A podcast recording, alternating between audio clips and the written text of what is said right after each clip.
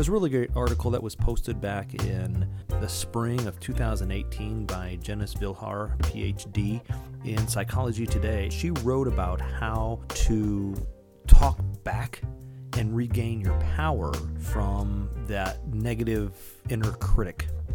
And she wrote some really great things, and she gives four ways on how to stop that negative self talk. And we all know that your inner critic is that voice inside your head that judges you, doubts you, belittles you, and constantly tells you that you're not good enough, right? And it really has a dramatic effect on how you live your life because it affects your perception of life and how you see life. It filters life. Like it or not, everything you say to yourself matters the inner critic isn't really harmless. It inhibits you, it limits you, it stops you from pursuing the life you truly want. It robs you of the peace of mind and emotional well being. And if, if you let it go unchecked long enough, it can lead to serious mental health problems. So here's what Janice wrote. She said, first, notice the critic. To gain control of your inner critic is to first be aware of it. During every conscious moment, we have an inner dialogue with ourselves. There's about 50,000 thoughts that go across and through our mind each and every day. Much of our thinking is so automatic and happening so rapidly that we barely even notice it before we move on to the next thing.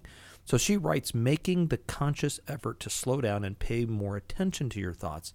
It lets you kind of notice how you're speaking to yourself. Negative emotions such as doubt, guilt, shame, and worthlessness are almost always signs of that endless, constant chatter and critic in your mind at work. So, a good exercise to try for one week, she says, is to simply keep an inner critic log. I've done this multiple times, and it's shocking. it's absolutely shocking when you start writing down the things that you're actually saying to yourself and how often you do it. Uh, I started actually beating myself up for how often I was beating myself up. She writes, though, that every time you notice yourself being self critical, just note two or three words about the situation. Got up late, meeting with boss, fight with mom. And then write down what the criticism was. I was lazy, I'm a bad employee, I'm not a good person, or, or I'm not a good son or daughter, or I have no self control over what I ate for lunch. Or once you're aware of the critical voice, you will be in a position to stand up to it. So, number two, she writes, is separate yourself from the critic. The inner critic doesn't want you to notice it. It thrives best when you mistake it for being a part of your authentic self. It's not that. However, you weren't born with an inner critic. The, the critic is a voice that you have internalized based on outside influences and learning, such as other people's criticism, expectations, which is a big one, or standards.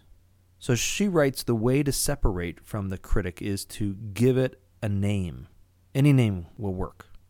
But it's to add some levity that you might even try using a silly name like the old hag or the nag or the jerk.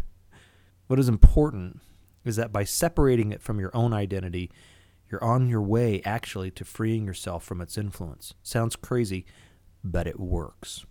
And here's something that a lot of people are afraid to do. I've noticed in my work with my clients, people are afraid to admit that they talk to themselves. But Janice writes number three to talk back. Talking back to your inner critic is an important way of taking away its power. Simply by telling the critic that you don't want to hear what it has to say begins to give you the sense of a choice in the matter. That is huge because you do have a choice in the matter. It's your mind. You own it. Tell it that you refuse to listen to that inner critic. Tell it that you know it is a liar. Tell it that you are choosing to make a difference in your life and you're not including the jerk anymore. So, then number four, she writes, is to replace the critic. The best way to defeat the critic is to have an even stronger ally on your side. And you need to grow an inner voice that acts as your own best friend. And in order to do this, you need to start noticing the good things about yourself. No matter what the inner critic has told you, you do have positive traits, although it may take you some effort to retrain yourself to see them. A lot of times I'll work with my clients and I'll tell them to write down five adjectives about themselves, good things about themselves. And if it's hard for them to do, we'll start something simple and easy like I'm loyal or I'm really good with color patterns and I'm observant. But start with something like that. Replace the critic.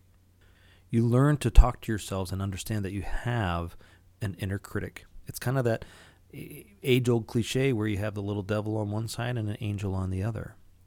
Learn to control and understand who you're going to give significance and weight to. Because the way that our brain works, we all have an automatic selective filtering system that will look for evidence in our environment that matches up with whatever we believe to be true about ourselves. If you're always saying to yourself, I'm an idiot, you might actually do a lot of smart things, but you will still zero in on the small mistakes that you make, like locking your keys in the car or missing them entirely. You will fixate on those things because they match up with what you say to yourself. There's a game that I used to play, uh, my wife and I used to play with our girls when we would go on road trips when they were little. We called it Padiddle.